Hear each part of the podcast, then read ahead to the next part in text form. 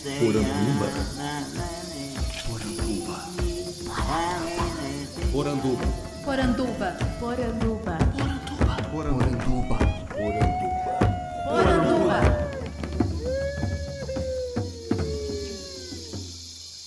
Bem-vindos à nossa Poranduba, o podcast sobre as histórias fantásticas do folclore brasileiro. Eu sou Andrioli Costa, o colecionador de sacis, e serei seu guia. E no programa de hoje eu vou tratar de um tema que tem tudo para ser polêmico. E não tinha como ser diferente. Não é de hoje que o termo folclore é questionado dentro e fora de certos campos acadêmicos. No entanto, recentemente, parte do ativismo indígena nas redes sociais abraçou um enfrentamento mais direto contra artistas e comunicadores que compartilham trabalhos inspirados especialmente por mitos e lendas. Para eles, folclore é entendido como mentira e, portanto, classificar cultura e espiritualidade indígena como folclórica, em especial folclore brasileiro, é apagamento. Assim, folclore não está apenas sendo cancelado, como no jargão das redes sociais, está sendo apontado como etnocídio. Quando os ânimos se exaltam, não há diálogo, há acusação. E é preciso entender também o lugar dessa agressividade justificada. Ainda assim, nem todo mundo está pronto para ser confrontado e pode responder do pior jeito possível. Por isso, eu resolvi usar este podcast para criar um espaço de acolhimento. Para quem? Para todo mundo. Para você que se encantou com folclore de alguma maneira na infância e que acaba de redescobrir esses afetos, mas que hoje não sabe se deve falar em folclore ou não. Para você, produtor de conteúdo que quer criar arte inspirada em culturas populares, mas não tem mais segurança do que pode, entre aspas, ou não pode fazer. E para você, companheiro e companheira indígena, que porventura descubram este programa e se disponham a acompanhar as minhas reflexões sobre esse tema pulsante, que para mim são fruto de pesquisa, escuta, introjeção, mas que estão sempre em dever, em processo. Eu não tenho respostas definitivas, nem busco dar a última palavra. Eu tenho noção da minha pequenez diante de um assunto tão imenso que atravessa mais de 500 anos de genocídio, racismo e exclusão. Só senti que nessa posição privilegiada de pesquisador e jornalista, que há 12 anos transita pelo tema folclore, eu era capaz de organizar conhecimentos e discussões pulverizadas pelos livros e pelas redes como pouca gente poderia. Meu alcance é limitado, mas se eu puder ajudar pelo menos algum de vocês que me escuta a acalmar suas inquietações e encontrar sua própria resposta, já terá valido a pena. Mas, antes que possamos começar, eu gostaria de explicar o motivo desse formato. Por que um monólogo para falar de um tema tão espinhoso se eu sempre falo da necessidade do diálogo? Bom, já tivemos outros indígenas por aqui. Denilson Baniwa, Daniel Munduruku, a drag Uira Sodoma, a pajé Pataxó Jassanã. Todos eles falaram de suas vivências, cosmogonias, resistências, emocionando e sensibilizando muitos ouvintes. Sim, num podcast de folclore. Só que vale lembrar, a escuta sem introjeção não se converte em experiência, não gera transformação. Por isso, esse é o momento de parar e trabalhar tudo o que já foi discutido, ouvido e ruminado por aqui. Um momento de síntese mas também de análise.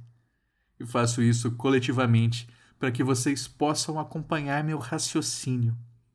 Colher depoimentos e opiniões distintas é apenas isso, uma coleta. Tirar as consequências do que foi dito é dar um passo além nessa caminhada. Eu quero levar vocês comigo. Vamos lá? Índio cara pálida, cara de índio cara pálida, cara de índio, Sua ação é válida, meu caro índio. Sua ação é válida, válida o índio. Nessa terra tudo dá, terra de índio. Nessa terra tudo dá, não para o índio. Quando alguém puder plantar, quem sabe índio. Quando alguém puder plantar, não é índio. Quer se nomear, nome de índio. Índio quer se nomear, duvido índio. Isso pode demorar, te cuida índio. Isso pode demorar, coisa de índio. Índio, sua pipoca. Bom, eu vou organizar essa explicação da seguinte forma. Primeiramente, vou apresentar alguns casos exemplares de discussões nas redes sociais em polêmicas levantadas por indígenas. O que me interessa aqui não são as ofensas ou alfinetadas que invariavelmente tomaram conta das respostas a essas postagens, mas sim os argumentos. Assim, poderemos partir deles para um segundo momento, a reflexão. Não para questionar a sua validade, todos são legítimos, é importante dizer, mas sim para entender afinal o que podemos tirar dessas reivindicações. Por fim, o último bloco do programa será dedicado a apontar propostas de solução. Elas certamente não vão ser ponto pacífico, mas são caminhos possíveis. As redes sociais têm se tornado um espaço de ação e organização política da jovem militância indígena, especialmente daqueles em processo de autorreconhecimento enquanto, justamente, indígenas. Como tratamos no podcast com Daniel Munduruku, muitas vezes esses jovens, filhos de pais que recusaram suas raízes originárias, encontram nos parentes da rede sua família expandida. Por isso, é natural que haja muito de um discurso coerente e compartilhado, ecoando perfis que são mais vocais na crítica a temas como apropriação cultural, uso leviano de objetos indígenas e, claro, a uma folclorização das narrativas originárias. Influências indígenas bastante ativos geram nos usuários que se preocupam com temas sociais uma comunidade alerta e vigilante.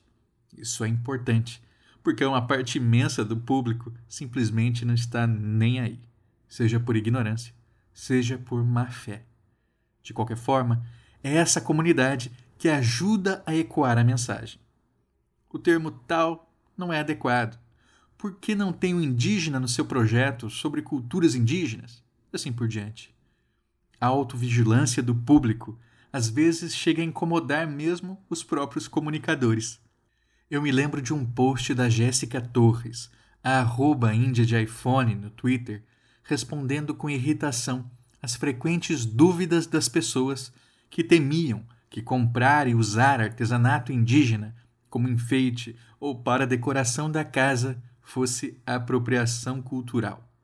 Ela dizia ser importante saber distinguir entre usar um brinco e usar um cocar, que seria a mesma distinção entre usar uma cruz no pescoço e as vestes de um papa.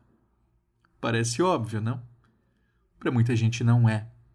E a obrigação de ser didática o tempo inteiro é certamente cansativa. Por isso, é importante autonomia. Depender sempre da resposta de um indivíduo vai, primeiro, sobrecarregá-lo e, segundo, negar o nosso próprio movimento de compreensão. É muito conveniente não refletir sobre as coisas, apenas seguir o que foi dito por alguém. Mas será que isso se traduz em entendimento? Um exemplo. Quando perguntaram ao cacique Caiapó, Raoni, o que ele achava sobre a apropriação cultural no carnaval, tão duramente criticada pelos jovens indígenas em redes sociais, ele respondeu: Não é por mal quem está fazendo. Quem está fazendo faz porque quer se enfeitar, adquirindo nossas vestimentas, nosso cocar, nossas coisas. Nós usamos objetos de vocês também, então é uma troca. Ele gosta e fica contente e alegre. Bom, que é uma troca, não dá para negar, Mas será que é uma troca no mesmo nível? Outro caso. Em março deste ano, a mesma pergunta foi feita a Ailton Krenak, que respondeu: Acho que não ofende ninguém. Se todo problema que tivéssemos fosse as pessoas do carnaval se vestirem de índio, podíamos soltar fogos. Nós estamos sendo assassinados. Eu vou ligar para quem está fantasiado de índio. Tem inclusive um bloco, o Cacique de Ramos, no Rio, que é histórico e tem total liberdade para se fantasiar de índio quando quiser. É besteira ficarmos discutindo isso. Era bom discutir isso na Suíça, onde não tem problema. Se o aval de dois nomes de tamanha referência entre os povos indígenas é suficiente para alguém dar a questão por encerrada, então é porque a dúvida era mais movida por uma sensação de culpa a ser aliviada ou de um medo de julgamento do que por preocupação com a causa. É preciso entender quem está falando e por quê. Há uma diferença entre um indígena que já tem anos de trajetória atuando politicamente em um mundo hegemonicamente branco, na forma como coloca suas ideias, na materialidade das suas preocupações, e um comunicador indígena que domina a linguagem das redes sociais e a forma de engajamento provocativo que elas estimulam. Também há uma diferença entre um indígena que fez pós-doutorado e deu aula na França, como Daniel Munduruku, e um jovem indígena que está terminando a graduação agora, com as certezas da juventude, em uma universidade que se transformou muito na última década, com ações afirmativas e de inclusão que, se não são perfeitas, ainda assim mudaram o panorama de ensino. E por fim, há uma diferença no modo como a espiritualidade indígena vai ser expressada e como os mitos, ou encantados, vão ser descritos por um indígena evangélico, como o escritor Yaguaré Amá, ou indígena ateu. Nenhum modo de expressão está errado. Veja bem, só nos mostra aquilo que sempre deveríamos ter em mente.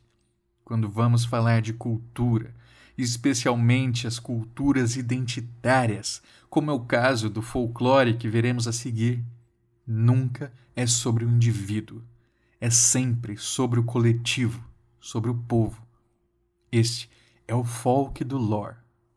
É possível ouvir essa respiração do social prestando atenção no que é dito, lendo, pesquisando em várias fontes, insisto, refletindo sobre a grande mensagem evocada por vozes tão distintas.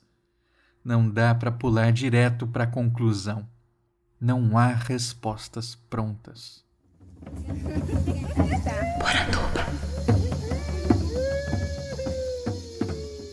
Com isso em vista, vamos afunilar a discussão. Recentemente, três produtores de conteúdo, cujo trabalho eu conheço, foram alvo de duras críticas das companheiras indígenas.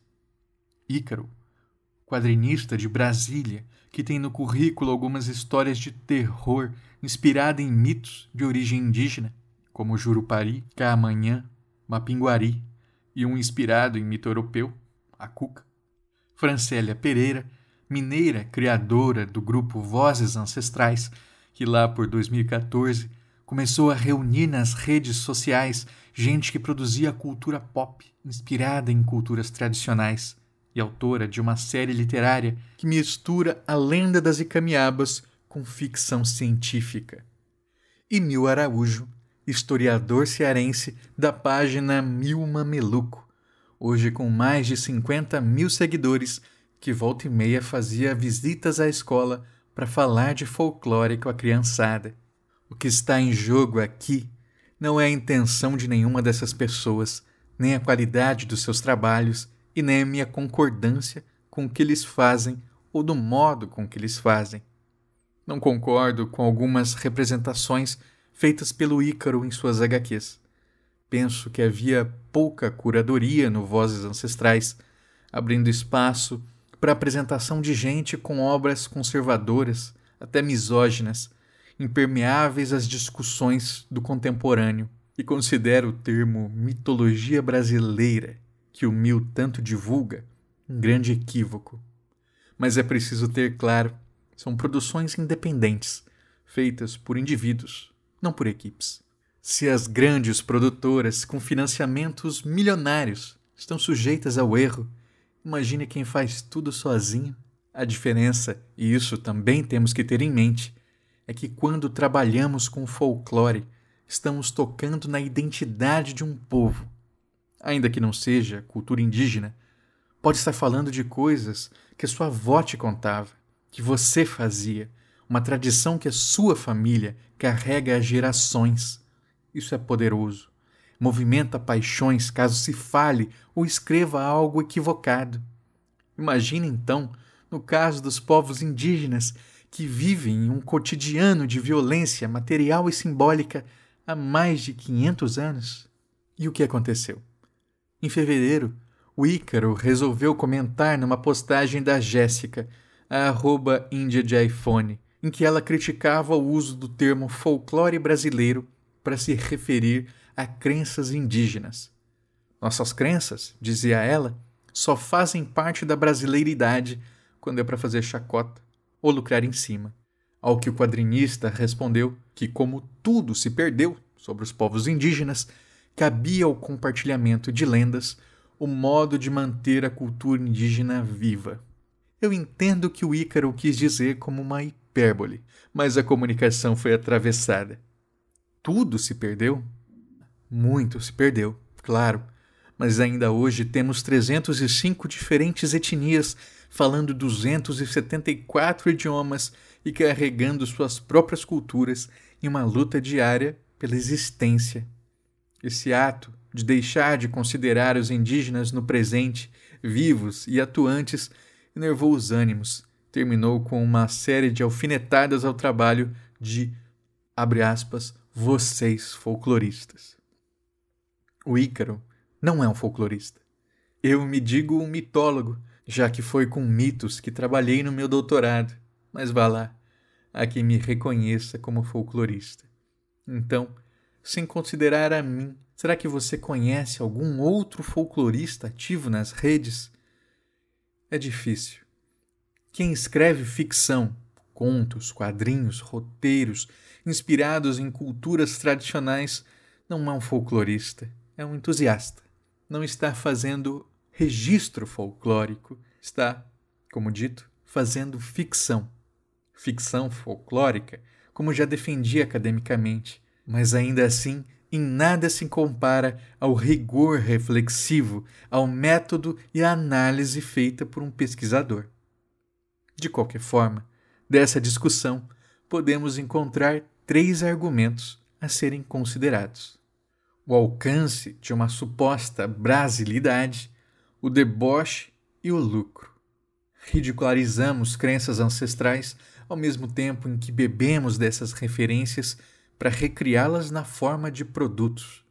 Eu admito que já ouvi de muita gente que queria melhorar o folclore, torná-lo menos bobo. A essas pessoas eu recomendo que escrevam sobre outra coisa. Voltaremos a isso em breve. O caso da Francélia aconteceu há poucas semanas. No Instagram, a artista plástica de ascendência Borari, Moara Brasil, expôs prints de uma entrevista de um site com a escritora sobre sua obra, cujos personagens são descendentes das Icamiabas, e trechos onde ela dizia ter decidido escrever sobre essa lenda por achar que faltava essa representatividade na literatura fantástica brasileira. Moara cobra. Para ela, só haveria representatividade se houvesse um autor indígena trabalhando na obra pois as Icamiabas, escreve, fazem parte da nossa cosmovisão, da nossa história sobre o matriarcado indígena, de uma guerra que aconteceu entre mulheres guerreiras e espanhóis invasores. E ao final provoca: dá para chamar de brasileiro o que é indígena ou o que é regional?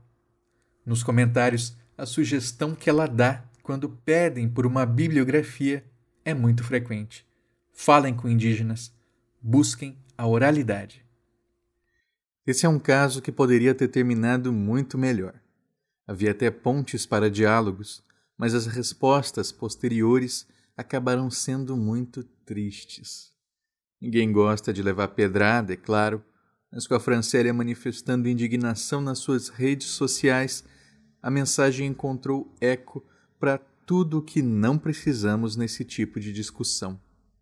Pessoas nos comentários reclamando de mimimi, criticando o povo da lacração. A própria Moara fez alguns comentários que pareciam mais ser para provocar do que para dialogia que ela mesmo convidava no começo. Conversei com a Francélia no privado e em público e compartilho aqui.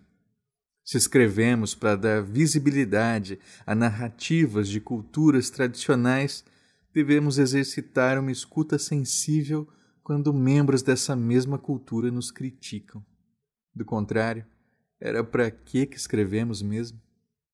Acontece. Vamos fazendo e vamos errando. Vamos agora relembrar os argumentos da Moara. E Camiabas não são lendas do folclore, são cosmovisão de um povo específico no Tapajós. E Camiabas não são crenças brasileiras, são indígenas ou regionais. Ao escrever sobre uma crença indígena, a representatividade verdadeira só acontecerá com o indígena na cocriação. E por fim, a oralidade é a fonte a ser buscada. Com isso tudo anotado, Ainda hoje tem pessoas no Brasil que acham que índio não existe mais, que não existe mais índio no Brasil. É como se fosse uma lenda. Os livros didáticos das escolas falam dos índios de 500 anos atrás.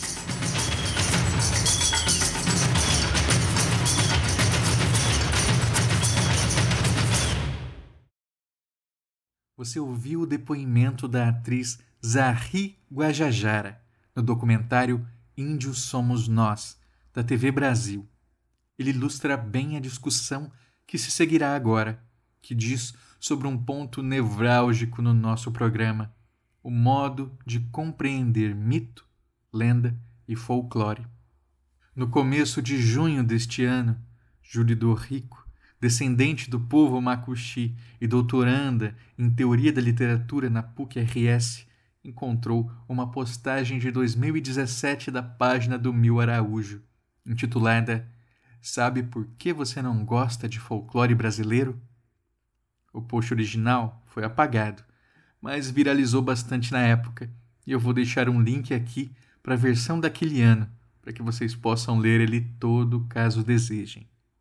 Na publicação, o Mil levanta com uma linguagem bem simples os motivos pelos quais muita gente gosta de mitologia nórdica, grega, mas acha folclore brasileiro algo bobo.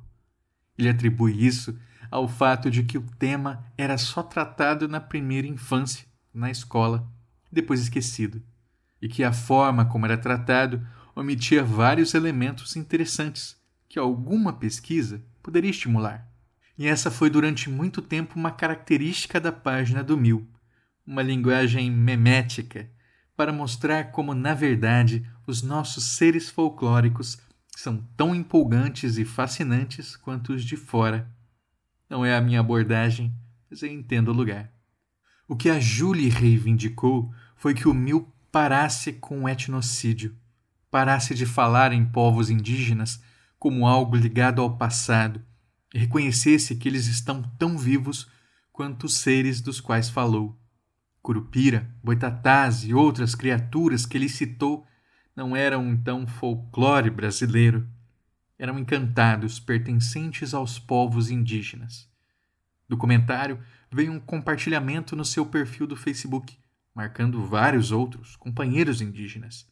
E ela dizia sobre a importância de fazer valer o local de fala dos indígenas uma vez que os brancos atribuem aos encantados o nome de folclore, diluem seu valor, lançam no anonimato, se apoderam de propriedades intelectuais indígenas e depois vendem como produto de orgulho nacional. E continua: por que não respeitar as nossas narrativas e sagrado? Que tal falar do folclore de Jesus Cristo, da Virgem Maria? Isso se chama colonização, abuso de poder, etnocídio. Chega de morte física e simbólica. Só chega. Compreensivelmente, ninguém está pronto para ser chamado de etnocida. O Mil veio falar comigo após alguns dias sem dormir e ainda em choque. Adianto que falei para eles e que é uma das considerações que quero insistir aqui. Não é sobre você. Não é sobre o seu trabalho, a sua pessoa. Também não é sobre quem fala. É sobre um sistema de violência racista e persistente que massacra o que precisamos é entender como responder a isso. Chegaremos lá. Dos argumentos da Julie, encontramos os seguintes pontos. Folclore é algo ligado à mentira ou à dessacralização. A ausência de uma discussão sobre folclore de Jesus. A importância do reconhecimento da autoria ou origem de uma narrativa. A apropriação mercadológica de propriedades intelectuais indígenas. E a distinção entre folclore, congelado do passado, e os encantados, que estão vivos. Com esse momento de escuta, segue-se a hora da internalização e reflexão. Para isso, entretanto, é preciso deixar uma coisa muito clara: nenhum indígena tem obrigação nenhuma de aceitar os nossos conceitos, de escutar as nossas boas intenções de entender de mito, folclore, dinâmicas culturais. Quem tem que entender isso, quem tem a obrigação de entender isso, somos nós. Quem precisa ter claro o que fazemos e por que fazemos, somos nós.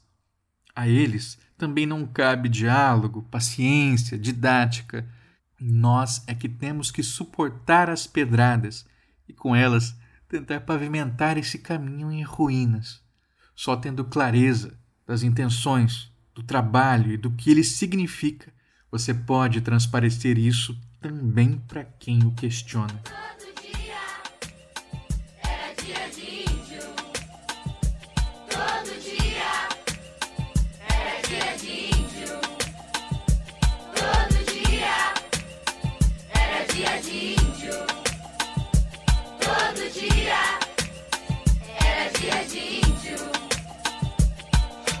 Dia é dia do índio, do povo que foi excluído, não ouvido, não entendido e não sei se entenderão. Eles não são nossos irmãos, eles não são nossos amigos, porque eles são nós e todos nós somos índios. Português inimigo, pagou de malandro, meme pá. Tipo Zé Pequeno, quem disse que a terra é tua, rapá. Até hoje Alá ainda não quer demarcar, ajudar e ampliar. Aldeia como ficar, o retrocesso foi com o índio atrasado. Estão vocês que pensam igual a 500 anos, ainda quer explorar. Quando me fala mais uma vez, demarcação já. E o Brasil de vocês, do preconceito, do desrespeito aos direitos, a cultura e a tradição. E se não dá dinheiro, vocês não dão atenção. Sempre penso nos meus primeiros, por isso que eu vou a fundo. Vocês não gostam dos terceiros, mas eles que são os primeiros, vocês são só os segundos. Segundos, segundos. Todo dia era dia de índio.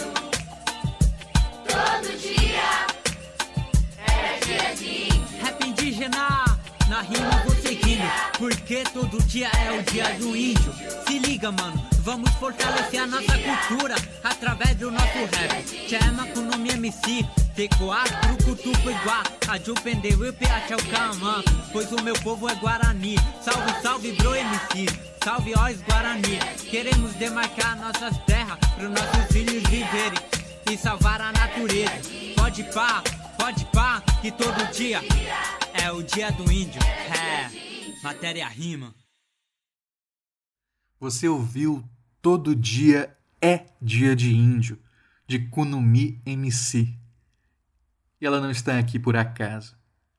Ela dá a ver este momento de busca por protagonismo indígena, não enquanto personagens, mas enquanto autores, não como objeto de letra de música, mas sendo eles próprios os intérpretes não como retratado na fotografia, mas como fotógrafo. Para isso, eles se apropriam de ferramentas que têm à sua disposição: o rap, o dispositivo tecnológico, a literatura. O pai do Kudumi MC é Olívio G. escritor de ascendência guarani. Em dois dos seus livros, O Saci Verdadeiro e Cambaí, a Ajuda do Saci, encontramos protagonistas indígenas que querem estudar e se alfabetizar para poder contar suas próprias histórias. No caso, a história de que o Saci não era um negrinho de uma perna só, como contava o folclore. Há no livro, inclusive, uma passagem em que uma professora lê o Sítio do Pica-Pau Amarelo, para o horror do protagonista, que não reconhece nele a figura narrada pela sua mãe. Eu estou puxando essas outras histórias porque elas vão nos ajudar a responder muito do que colocamos no bloco anterior. Assim como Olívio, que reivindicou a origem indígena do Saci, hoje, outro trabalho que também está contribuindo para essa lembrança é o livro de Assi de Ateri, da pesquisadora Geni Nunes, de ascendência guarani. É uma narrativa de poucas páginas, mas se você o compra, o dinheiro será doado para auxiliar a terra indígena Morro dos Cavalos, em Santa Catarina. Então, eu recomendo que você dê uma olhada. O link está aqui embaixo. O livro da Geni é maravilhoso. Ela descreve o mito da forma como ouviu de sua avó: pele cor de terra, cabelos lisos e uma perna só. O Jaci, que a sua família contava, está ligado à cura do corpo e do espírito, e seu assovio avisa sobre doenças. Ela também dá uma visão bem bacana sobre o cachimbo do Saci, que seria o Petiguá, o cachimbo sagrado dos Guarani, que faz a ligação, por meio da fumaça, com Nhanderu. Esse, assim como do Olívio Jecopé, é o Saci verdadeiro. Dela, Muita gente, infelizmente, não tem essa percepção, mas o mito não é monolítico. Primeiro, por não ser imutável, longe disso, está sujeito às pulsões do social. Segundo, por ser fundamentalmente oral e não um documento escrito. Isso muda tudo. Faço exercício. Quando eu falo em Saci, que imagem vem para você? Ele é grande ou pequeno? Ele é criança, jovem ou velho? E a sua pele? De que cor? Qual a gradação dessa cor? E a carapuça? Como é? Eu já fiz esse exercício numa oficina de literatura e teve gente que imaginou o saci verde. Sim, também foi inusitado para mim. Eu quis saber o motivo e a menina disse que visualizou como se fosse um gênio da lâmpada. Essa é a liberdade da oralidade. Em uma aula, a professora contou uma história que lembrava da delícia que era o bolo de panela da roça, assado no fogão a lenha e dourado com borralho em cima. Ao final, com todo mundo salivando pelo doce rústico, ela perguntou: Quem aqui pensou em um bolo quadrado? Várias mãos se levantaram. E por acaso tinha panela quadrada na roça, gente? Algum constrangimento tomou a turma, mas ela logo emendou.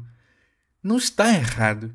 A palavra desperta imagens em nós.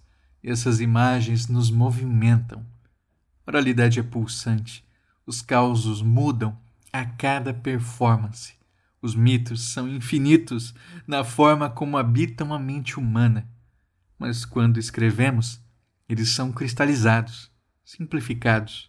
É o que se sacrifica para poder capturar aquele momento de registro, aquele momento do folclore. Então, quando você ler um livro do Câmara Cascudo, por exemplo, pense que aquilo é uma fotografia, uma fotografia antiga. As coisas mudaram desde então. Alguns mitos morreram outros surgiram. Isso é importante ter em mente. Às vezes nas redes sociais vejo muita gente que, ao perguntar por uma referência ou fonte para poder saber mais sobre um ser fantástico indígena, recebe como resposta: Ah, se a pessoa tal falou, é isso. Não precisa de mais. Como podemos receber isso? Com o entendimento de que aquela narrativa é verdadeira e se basta para aquela pessoa, mas nunca é sobre apenas um indivíduo, lembram? Por isso, a escuta coletiva. O Saci Guarani, de que a Geni fala, tem pele de indígena, uma perna só, Fuma Petiguar está ligado à cura, certo? Egon Schaden, na década de 70, coletou entre os Nhandevá, outro povo guarani, lá na terra indígena Araribá, em São Paulo, histórias de um saci que causa doença ou dor a quem o encontra. Tem duas pernas, não fuma, é pequeno e, entre aspas, pretinho.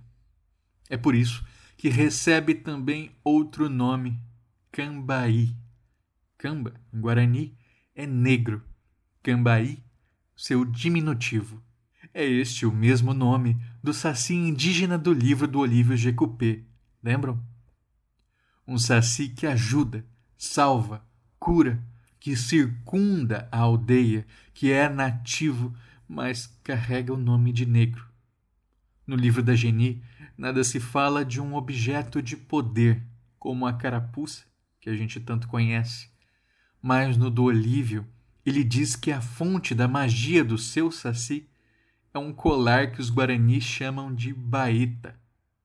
O termo me surpreendeu, porque eu lembrei na hora que os antigos relatos de saci do início do século XX falavam que ele usava uma carapuça feita de baeta ou baetilha vermelha. O que é isso? É um tecido de algodão grosso. Sei também que os colares de algodão torcido são usados na pagelança. Então, não acho que sejam relações sem motivo. Eu tive o prazer de ter o Olívio escrevendo para minha revista, a Saci Pererê, 100 anos do inquérito, onde eu dou um panorama sobre o mito do Saci no Brasil, um século após a publicação do livro Saci Pererê, resultado de um inquérito, organizado pelo Monteiro Lobato. Nele, Olívio concluiu seu artigo dizendo: Por isso é importante que as pessoas aprendam essas duas histórias, que saibam sobre o Saci Negrinho de uma perna, contada até os dias de hoje, mas que conheçam o nosso também. Os dois são importantes. Isso faz com que nós, indígenas, e os negros sejamos valorizados através das histórias que são contadas. Talvez ele estivesse apenas sendo gentil no espaço para o qual foi convidado, mas vejo uma mudança bem grande entre essa postura e a do livro de vinte anos antes, em que ele dizia que o saci negro era falso. Teremos sacis que usam petiguá. Teremos sacis que usam mesmo é um cachimbo de barro, como o dos pretos velhos. Tem saci que usará um colar, outros a carapuça vermelha herdada dos duendes domésticos europeus. E tem saci que vai ser bondoso, mas também os castigadores. Desde que eu comecei a estudar Saci, há 12 anos, uma coisa sempre me inquietou: a aparente incompatibilidade entre esse Saci Guarani de fenótipo indígena, narrado pelo Olívio e hoje pela Geni, com o de Assi Aterê, também Guarani, mas dos países do entorno. O motivo é que na Argentina e no Paraguai, o de Assi Aterê é branco não apenas branco, mas branco e loiro. Seu objeto de poder é um cajado de ouro, por vezes finalizado com apito com o qual assovia. Ente protetor da siesta, é guardião do mel e das ervas, mas também seduz e sequestra mulheres, as levando para a mata. Afinal, seu nome, fragmento de lua, faz com que ele herde seu poder sobre o feminino. É de Diaci, lua, também de onde vem a cor da sua pele, não caucasiana como a do europeu, mas branca e dourada, fluorescente como o satélite. Eu já tratei do simbolismo do Saci e do Diaci de Aterê no meu podcast, o Popularium, e indico a quem quiser saber mais. Basicamente, o que temos aqui são mitos distintos que compartilham atualmente muito pouca coisa entre si, além do nome e da relação com o pássaro, que serve de origem ornitológica para este mito tão conhecido. Mas É nas fronteiras que a gente percebe o quanto essas variações são marcantes. No podcast com o Ricardo Pieretti, vimos que as histórias de Saci que ele coletou no Pantanal falam de um ser com duas pernas e sem carapuça, mas ruivo. Provavelmente uma derivação da oralidade do de Aterê do Paraguai, já que loiro, em espanhol, é rúbio. Curiosamente, não se falou em cor de pele nas histórias Falando que ele na encontrou. fronteira, Egon Scheiden também colheu histórias de Saci na reserva indígena Benjamin Constant, em Amambai, Mato Grosso do Sul. E como ele é? Meninote, duas pernas, armado com uma vara com a qual castiga duramente quem arremeda seu assovio ou duvida dele. Há Xaxim Tateri, de pele branca, e outros de pele preta, mas nada se fala sobre pele indígena. Seu poder também está em um bastão. Gosta muito de pinga e de tabaco, e é ao embebedá-lo que se rouba sua arma mágica. Os indígenas foram informantes, mas não foram os que escreveram essas histórias. Então sempre podemos ter algum nível de atenção tanto ao que foi ouvido quanto ao texto escrito. Mas é no coletivo que as compreendemos. Se considerarmos que essas crenças, quando compartilhadas, eram vivas na comunidade, perceberemos que A. Quando se fala em mito, não existe verdadeiro no sentido de primeiro, original, único real. A verdade se dá na relação do povo com esse mito. E B. As trocas culturais são constantes e continuam em processo.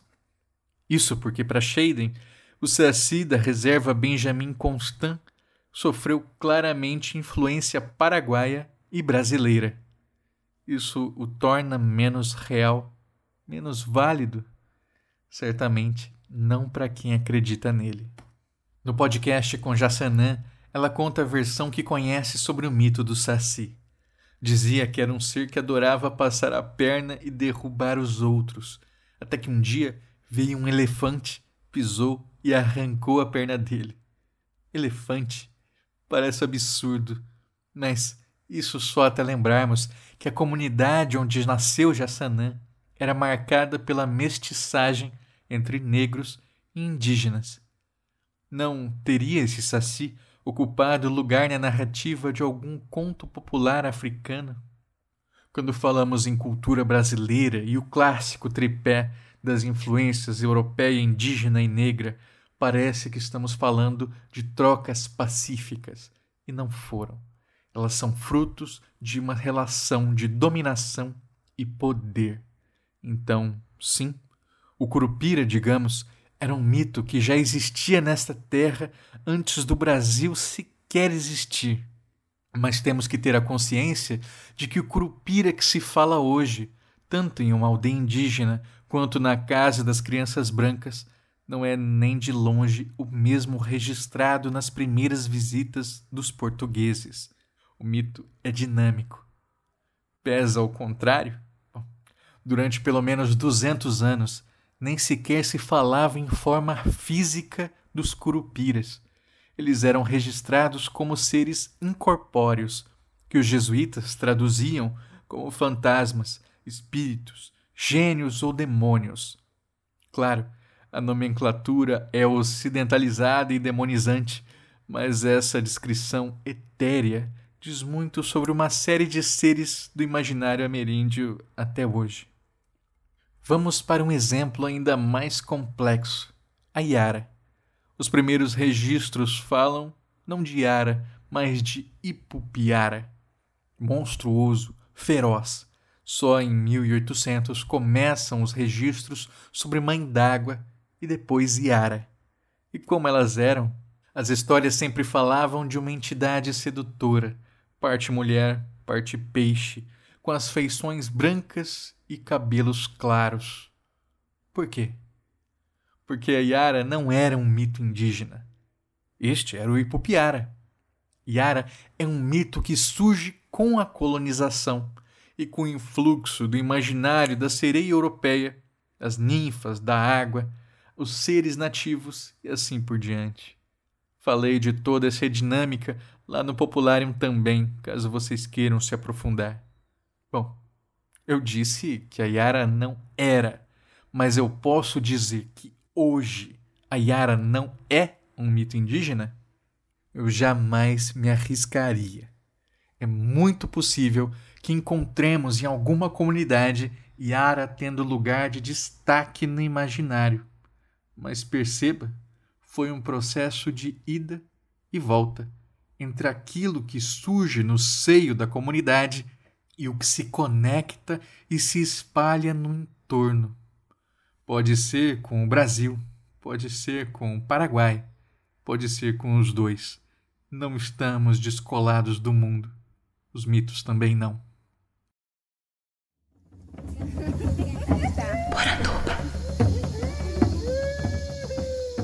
Influenciados pelo pensamento decolonial, há uma tendência muito forte de questionar a própria ideia de Brasil. Ou, mais do que isso, de recusar essa ideia de Brasil. É verdade, o folclore é uma das formas de estabelecer unidade, fazendo com que nós nos conectemos uns aos outros, fortalecendo essa ideia de Estado-nação. Por isso, eu entendo que essa recusa ao folclore e essa recusa ao país seja tão forte. Entretanto, como eu falei no podcast com Daniel Munduruku, repito aqui: o discurso da recusa ao Brasil, especialmente nos tempos em que vivemos, é perigoso. O Daniel diz que é um brasileiro cuja característica é ser munduruku, assim como há aqueles cuja característica é ser paulistano, ser sul-mato-grossense. Em um discurso político, é possível inverter as premissas, se colocar como pertencente a uma nação indígena cuja peculiaridade é ser brasileiro. No entanto, é importante lembrar que o fato do indígena ser reconhecido como brasileiro é justamente o que lhe garante uma série de direitos e proteções constitucionais por parte do Estado. Sim, eu sei quanto o governo é negligente, mas pense no seguinte: em um governo Bolsonaro, se já há um massacre com um indígena sendo considerado brasileiro, imagine o que aconteceria sem isso. É uma armadilha de discurso que pode ser facilmente sequestrada por quem mais tem a ganhar com isso. É abrir caminho institucional para aí sim, etnocídio. Falamos em instituições, isso nos dá o gancho para perpassar outra questão importante: o cristianismo, cujas ações levaram ao etnocídio das populações indígenas tanto quanto o Estado. E apesar de muito avanço, isso ainda é algo muito presente. Na entrevista com Denilson Baniwa e também com Daniel, vimos como a educação em internatos cristãos estimulavam o auto-ódio, a recusa à identidade indígena e aos saberes ancestrais. Na minha terra, Mato Grosso do Sul, iniciamos 2020 com mais uma casa de reza guarani sendo criminosamente incendiada. A suspeita indígenas evangelizados, influenciados pelos pastores. Ficou bem famosa também uma matéria sobre como o urucum, usado na pintura corporal, tem sido chamado na evangelização de a bosta do diabo. Então, sim, o evangélico, em especial os neopentecostais, trabalham com uma colonização do imaginário muito forte. Durante muito tempo, quem atuou nesse processo foi a Igreja Católica. Assim, Curupira, Jurupari, Anhangá foram demonizados, estes últimos, inclusive, apresentados por séculos como o equivalente ao diabo bíblico. Romper com essa demonização é um processo que vem ganhando força e que precisamos estar atentos. Eu sempre oriento os companheiros escritores a limarem referências que pareçam cristianizadas demais. E lembre-se, não há respostas prontas. Um indígena com formação religiosa talvez diga que Anhangá é um demônio. Uma religião indígena pode ser inteiramente influenciada por valores como os espíritos do bem e do mal que lhes eram extrínsecos. E aí? O que fazer? O melhor conselho possível é o da vigilância. Gente que planta mandioca, né? Aí faz aquele é, farinha, né? Torrado, feita pela avó da gente, da mãe da gente. Cauim, ela é uma bebida, né? É, tradicional, que é feito com a mandioca, né? Mandioca própria para poder fazer, que ela é cozida, né? Aí depois é pilada num, num pilão, principalmente os mais velhos têm esse domínio, né? Eles falam que tem que ter uma ciência para poder ele ficar bom, né? Ficar preparado, né? E aí passando dois, três dias ele começa a fermentar, né? Como se fosse bebida alcoólica mesmo, né? E fora isso também fazer o artesanato, fazer bandeira de banquinho, todos que a gente tem, colar que eu tenho aqui concha. Esse aí é o mais valioso para nós, esse aqui, né? Tudo que a gente faz. Essas penas aqui são de garça, essa amarela aqui que você está vendo é da arara amarela. Né? Esses esses colares de sementes são geralmente as mulheres que lixam a lixeira e terço tucum também. E essas bagas também são as mulheres que fazem. E esses materiais são as mulheres que fazem. Geralmente só as Agora mulheres vamos que fazem. a questões mais conceituais. Volta e meia nas redes sociais aparece alguém citando a bela frase mitologia é como chamamos a religião do outro para questionar a escolha do termo. Essa frase é do mitólogo Joseph Campbell, que sempre reconheceu a potência sagrada do mito. Por que ele falaria contra o que sempre estudou? Obviamente, porque ela está fora de contexto. Eu escrevi sobre isso com fonte e tudo. Deixo o link para vocês. O que os mitólogos nos ensinam e o que eu tento ensinar é que não há nada errado com a palavra mito. Mito é o imaginário dinamizado em narrativa. Um primeiro discurso arquetípico, poderoso o suficiente para direcionar nossos modos de estar no mundo. Então, sim, Jesus, Maria, Deus são todos mitos. Oxumaré, Ogum, mitos. Nhanderuvuçu, mito.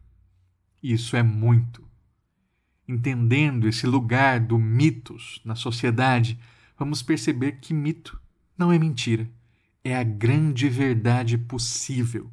E se muita gente, ainda hoje, usa o termo como sinônimo de mentira, é por um processo iluminista de valorização da ciência tradicional como a única forma de acesso à verdade possível.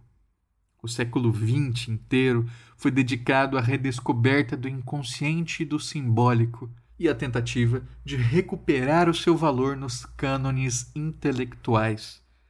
Mas os laços dessa exclusão permanecem. Mudar isso é o nosso trabalho diário, dentro e fora da academia.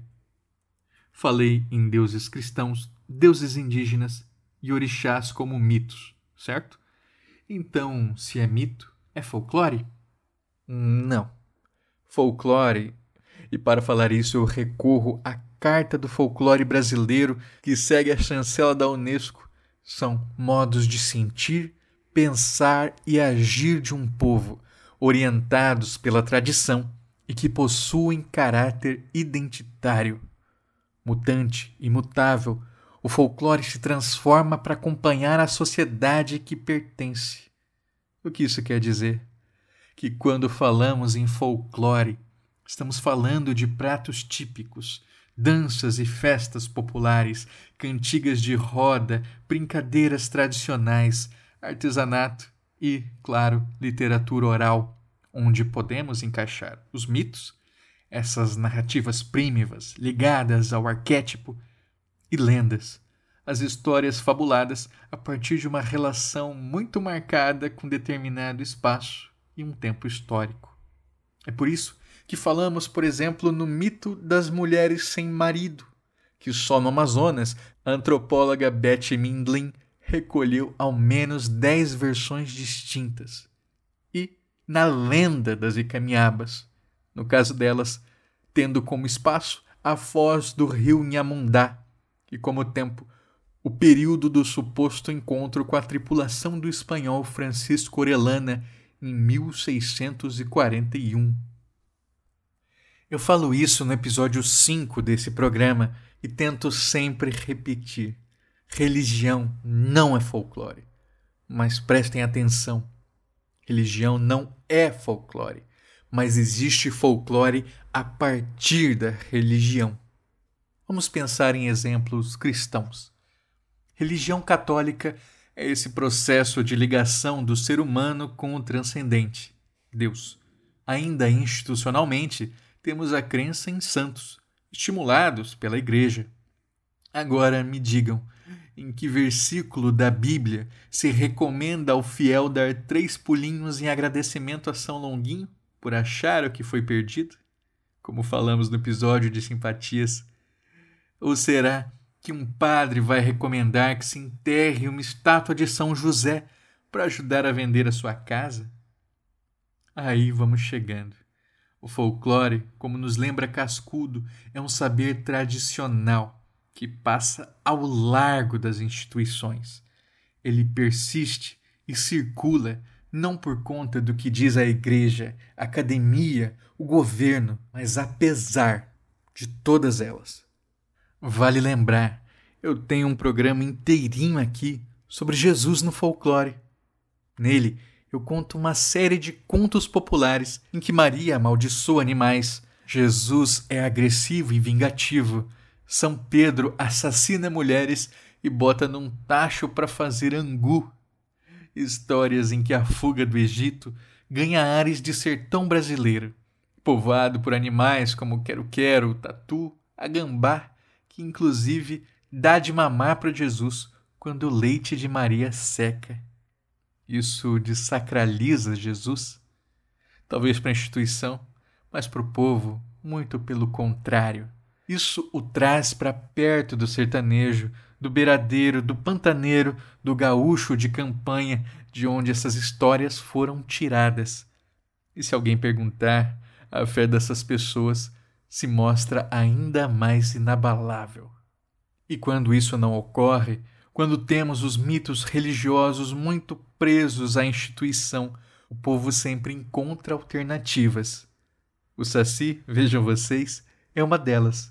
A poetisa caipira Ruth Guimarães, no trechinho que abre o nosso programa de número 9, Ocupa Saci, conta: Deus é muito sério, muito arrogante, muito mandão. O Saci é esse derivativo Lá em 1918, no inquérito sobre o Saci, há pelo menos dois entre os mais de 70 depoimentos em que pessoas falam o quanto os santos são ocupados demais. Então, era melhor pedir ajuda ao Saci para garantir ser atendido. Não posso esquecer que na igreja de São Benedito, um santo negro, lá em Serra Negra, São Paulo, o teto está repleto de sacis com asas de anjo.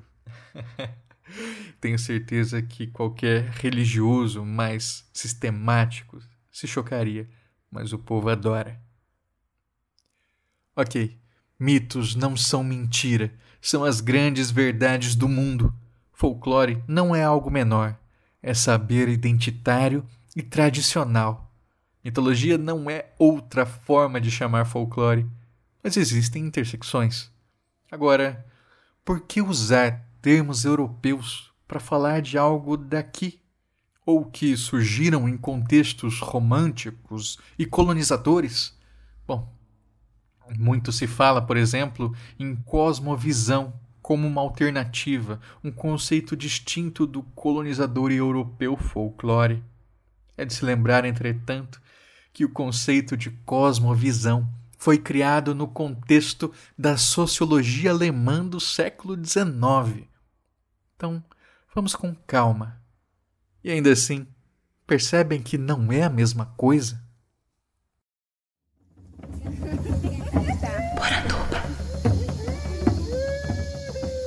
Tempos atrás, eu estava conversando com uma indígena sobre o tema folclore. Tentei seguir por esse caminho, o de explicar que o termo não só está longe de ser considerado mentira, como é o povo quem orienta sua própria transformação. Eu disse que podemos inclusive pensar no reconhecimento de saberes e práticas identitárias centradas nos grupos sociais dos mais diversos. Tratar do folclore surdo, por exemplo, como já fizemos aqui no programa, é reconhecer essa identidade que atravessa o povo surdo e permite um modo de estar no mundo próprio deles. Falei de outras pautas que eu já pensei em trazer aqui, como tratar do dialeto pajubá em um programa sobre folclore LGBT, por exemplo. Isso sem falar do folclore do negro, amplamente estudado por folcloristas como Arthur Ramos e o já citado Edson Carneiro. Ela me respondeu com um questionamento inquietante. Por que falamos em folclore do negro, mas não no do branco? Do folclore gay, mas não em folclore hétero? E caso se falasse, e aí é que está, não seria na base da estereotipia, do deboche, justamente como elas criticavam? A pergunta é ótima e precisou de um tempo para assentar. Em resumo, em seu surgimento, o termo folclore estava muito ligado aos saberes campesinos. Hoje, especialmente após a segunda metade do século XX e com inegável influência gramsciana, folclore passa a ser visto de forma diferente pelos pesquisadores, claro. Torna-se o conjunto de saberes, modos de sentir, pensar e agir do povo, sendo esse povo o conjunto de classes subalternas de um local, em oposição à hegemonia, à dominância.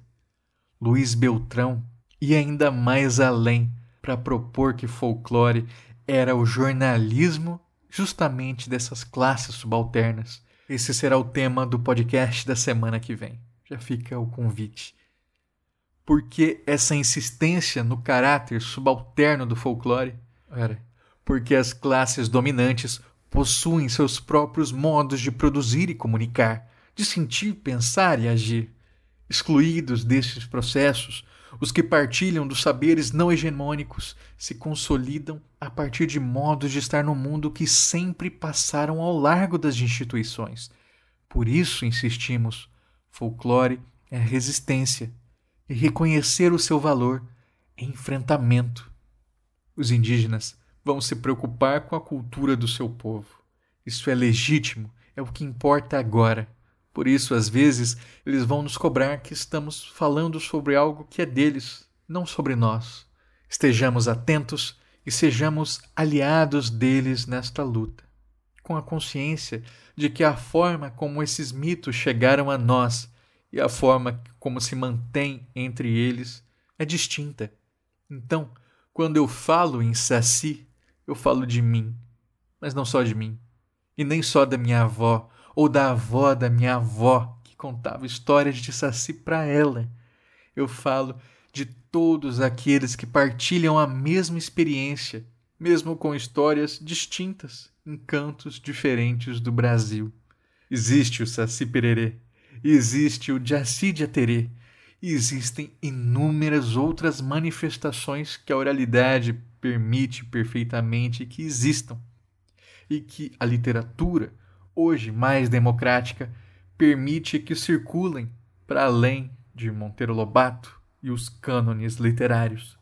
Só relembro que quando falamos em valorizar saberes folclóricos, estamos falando também de reconhecer o saber todas essas culturas marginalizadas que se veem em perigo pelo avanço de um Estado cego pelo poder, um mercado cego pelo lucro, uma evangelização cega para a alteridade.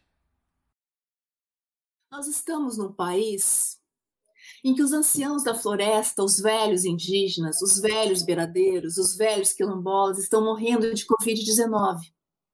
Cada um deles que morre é uma biblioteca incendiada. Eles são os repositórios do saber da comunidade e são seus guias. O genocídio dos povos indígenas foi anunciado e nada foi feito para barrar o genocídio. Como todos sabem, Bolsonaro quer abrir as terras indígenas para converter a floresta em terra nua no mercado de terras. E é exatamente isso que ele está fazendo. Terra para especulação, terra para boi, terra para soja. Historicamente, são os povos da floresta que colocam seu corpo para barrar a destruição. Historicamente, eles são mortos a bala. O discurso da retomada da normalidade, que é o discurso da retomada da produção capitalista, serve também para encobrir o segredo que a pandemia revelou: o de que é possível parar e, principalmente, o de que é possível mudar. Imaginar um futuro onde possamos e queiramos viver, portanto, é ato de resistência. E para imaginar futuro, precisamos deslocar o conceito do que é centro e do que é periferia. A Amazônia não é periferia, é centro. Paraisópolis, Maré, Ceilândia são centros. A Volta Grande do Xingu é centro, Tapajós é centro, as terras Yanomami, Caiapó, Munduruku são centros. Periferia é Ipanema e Leblon, periferia é Pinheiros, Jardins e Genópolis, periferia é o plano piloto de Brasília. O futuro que eu imagino é multicêntrico, é diálogo de mundos. No silêncio que o vírus nos impõe, o pensamento de matriz ocidental branca precisa se calar e abrir mão do privilégio de falar sozinho. Para escutar os pensadores indígenas, os pensadores negros, quilombolas, caiçara, beiradeiros, nós não empurraremos o céu que está caindo sobre nossas cabeças com a mesma estrutura de pensamento e a mesma linguagem que nos trouxe até o tempo das pandemias e da emergência Este climática. é um áudio da abertura escrita pela jornalista Eliane Brum para a conferência Lutas para Adiar o Fim do Mundo, que ela termina dizendo: O futuro que eu imagino é afro-indígena. Por que não sonhamos juntos? Na mesma conferência, uma pessoa no chat faz uma pergunta ótima para Shirley Pancará. Hoje, o pensamento ameríndio parece que desponta como um novo paradigma. Mas isso seria justo, após tanta violência, colocar justamente nos indígenas o peso da nossa salvação? Shirley responde que é claro que é um peso, que é claro que é cansativo mas sabe o que é ainda mais pesado? Especulação imobiliária em terras indígenas, poluição nos rios e no solo, e assim por diante. As consequências, os impactos já estão aí.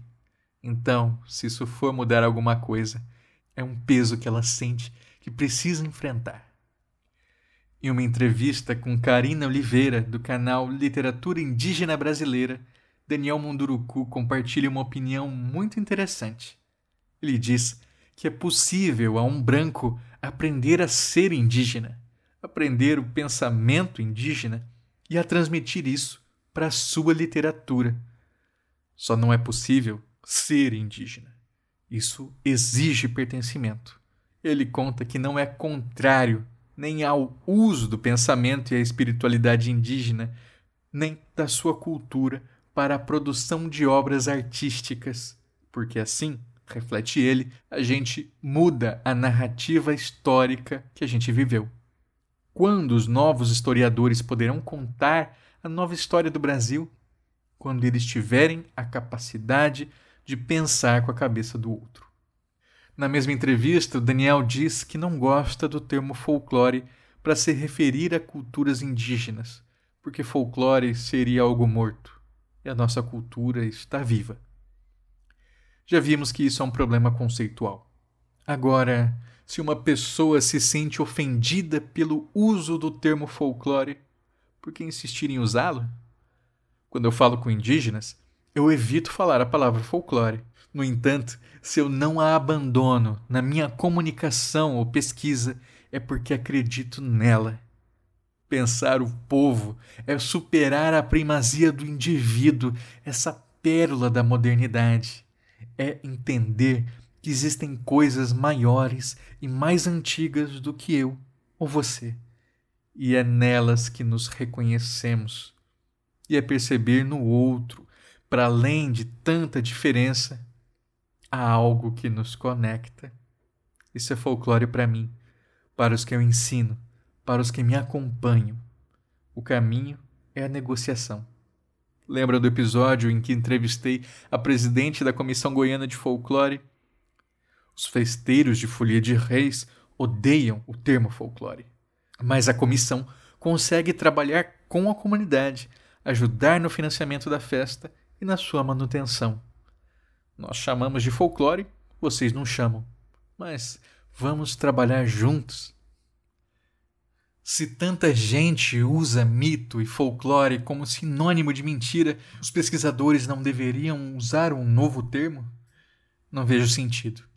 Nessa sociologia espontânea da vulgata, que a gente escuta coisas como não sou machista, não sou feminista, sou humanista, sendo que humanismo não tem relação absoluta com o assunto.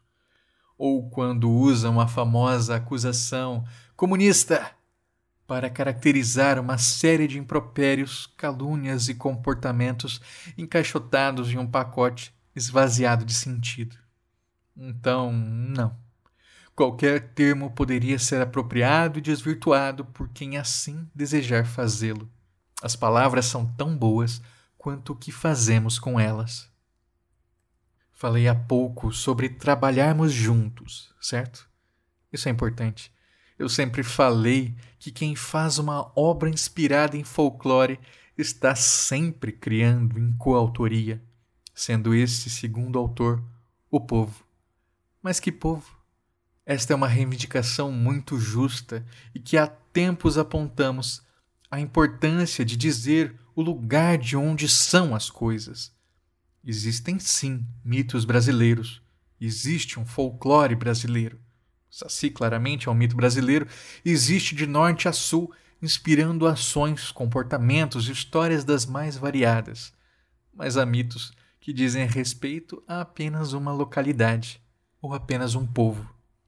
Então, pegar um mito terena e dizer que é um mito brasileiro não faz sentido, uma vez que você não tem como apreendê-lo para explicar o modo de estar no país, mas sim o modo de estar daquele povo.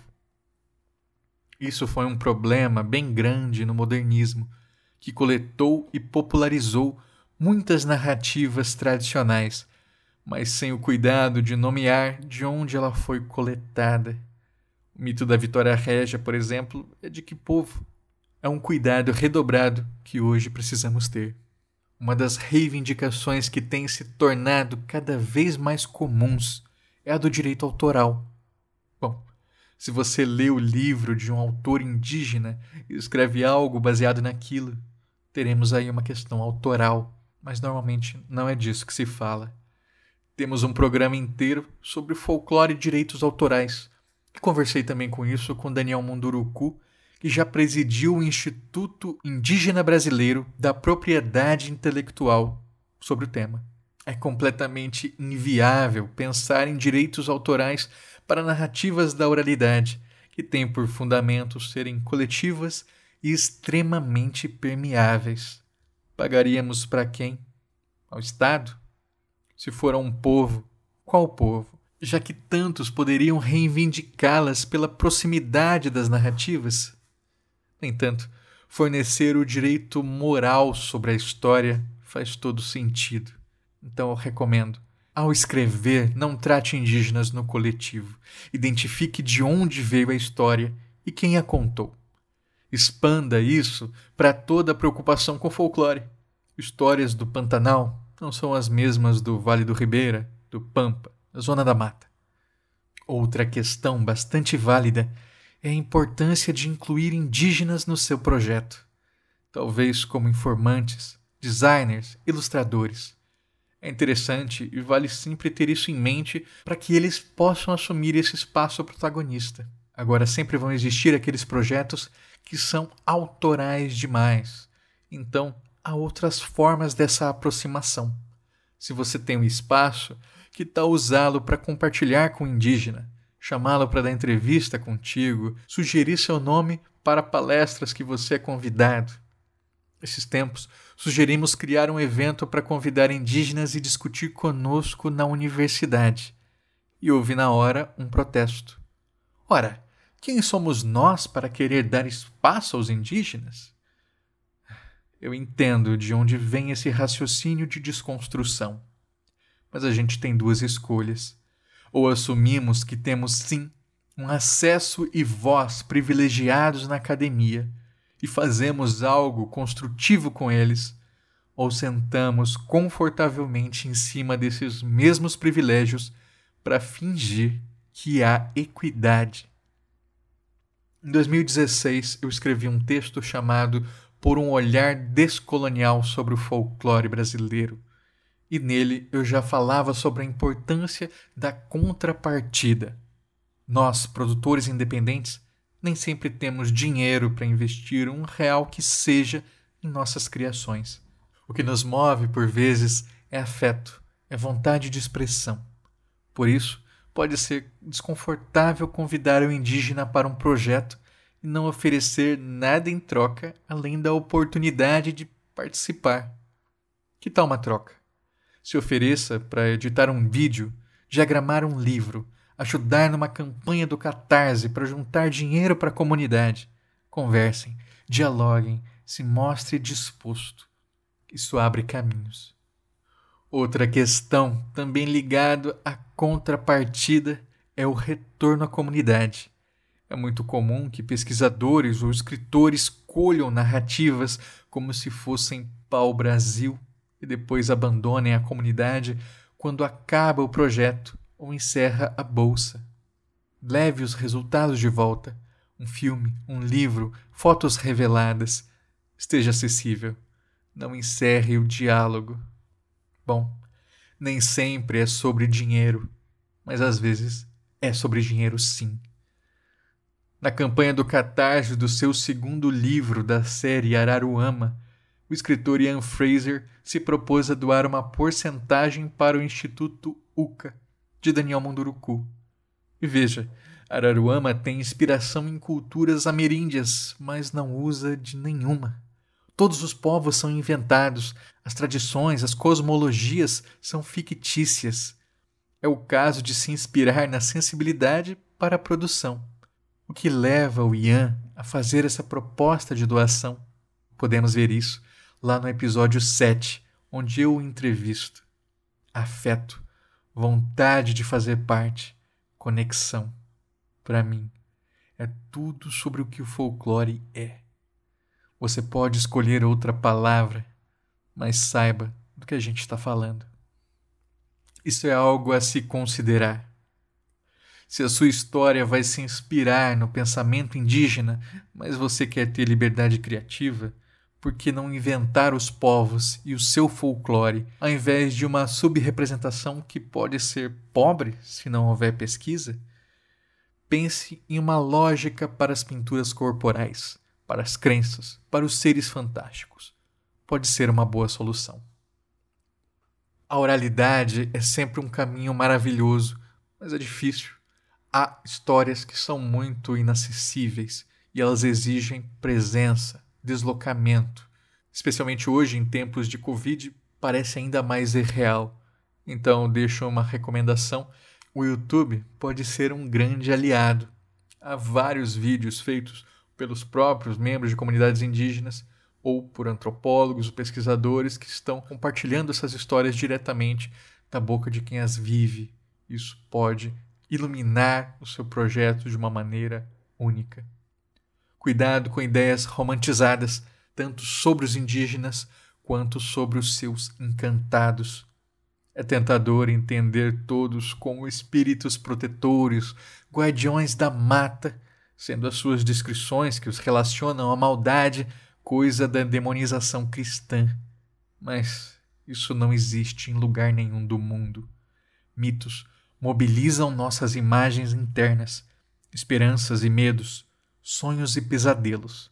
É claro que vão haver aqueles que não são bem intencionados. Esses dias eu vi uma discussão sobre o boitatá ser religião indígena. De que povo? Que culto é esse ao boitatá? A referência indicada foi Aguariamá, e no texto dele encontramos que o boitatá é uma visagem. E cito: Sua serventia é somente de assustar e fazer o mal. Folclore, etnocídio? Por toda a explicação desse programa, eu diria que não. Se folclore são modos de sentir, pensar e agir que caracterizam a identidade de um povo, todo mundo vivencia e pratica folclore, mesmo que ninguém o nomeie assim. O desaparecimento de folclores plurais nessa perspectiva é, na verdade, uma das consequências do etnocídio. A construção de proximidades, afetos, interesses é um dos caminhos para evitá-lo. Eu entendo quem não concorda. Não é sobre mim, não é sobre você. Uma vez eu tive uma reunião com um gestor de uma fundação de cultura. Ele parecia bem irredutível ao dizer que detestava o termo folclore. Minha resposta: você pode chamar de poéticas orais, patrimônio material, pode até chamar daquela porcaria que eu estudo. Mas enquanto a gente bate cabeça com o termo folclore, eles continuam queimando a cultura, as florestas, as memórias. Nós talvez não estejamos em acordo, mas eles sabem muito bem o que querem. Vale lembrar Morrer faz parte de toda a cultura. É um processo natural. A cultura popular, o folclore, ou como quer que você queira chamar, não está só morrendo, está sendo morta. Quantos dos nossos velhos não morreram hoje mesmo enquanto sai este programa por conta da pandemia do Covid-19 ignorada pelo governo? Quantas histórias, saberes, memórias não se foram só enquanto você escutava esse programa. É para evitar isso que eu trabalho, estudo, ensino. Essa é a resposta que eu encontrei para mim. Eu espero que você encontre a sua.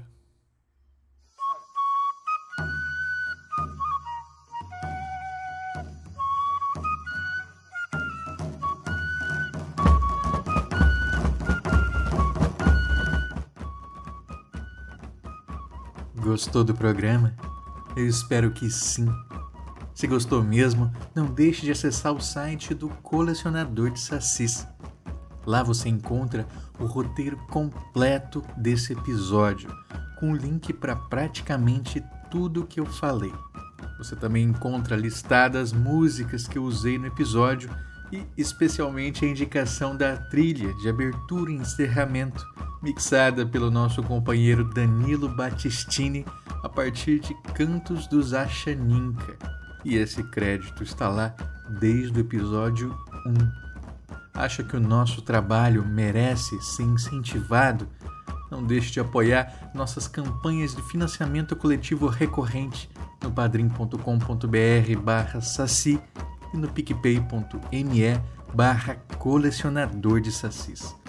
A partir de R$ reais você já tem seu nome dito aqui no programa. E é por isso que eu vou mandar um grande abraço para os nossos novos apoiadores da semana, que são Cleuson Costa e Vinícius Milhomem.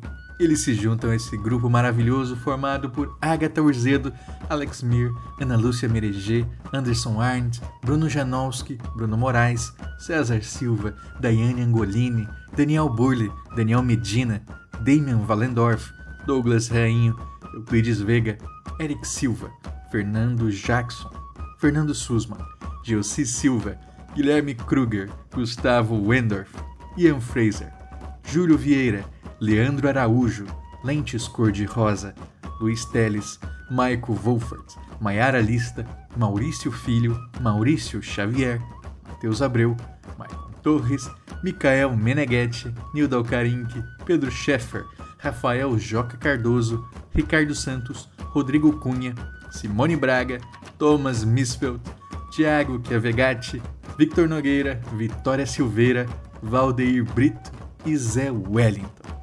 Muito obrigado, pessoal. Vocês ajudam a tirar o folclore da garrafa.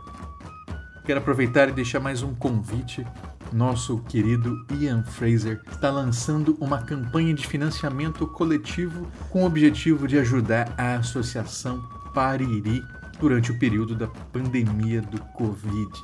A partir de 10 reais você consegue comprar um conto sertão punk que ele escreveu e todo o dinheiro recebido vai ser encaminhado para essa associação indígena.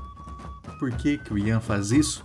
Bom, ele é esse jovem escritor que tem o seu espaço na literatura, então ele achou por bem usar o seu trabalho e o modo como é reconhecido para fazer alguma coisa. Dê uma olhada, o link está aqui embaixo. Esse podcast foi editado e produzido por mim, Andreoli Costa, o colecionador de sacis. Acesse colecionadordesacis.com.br. Um abraço e até a próxima.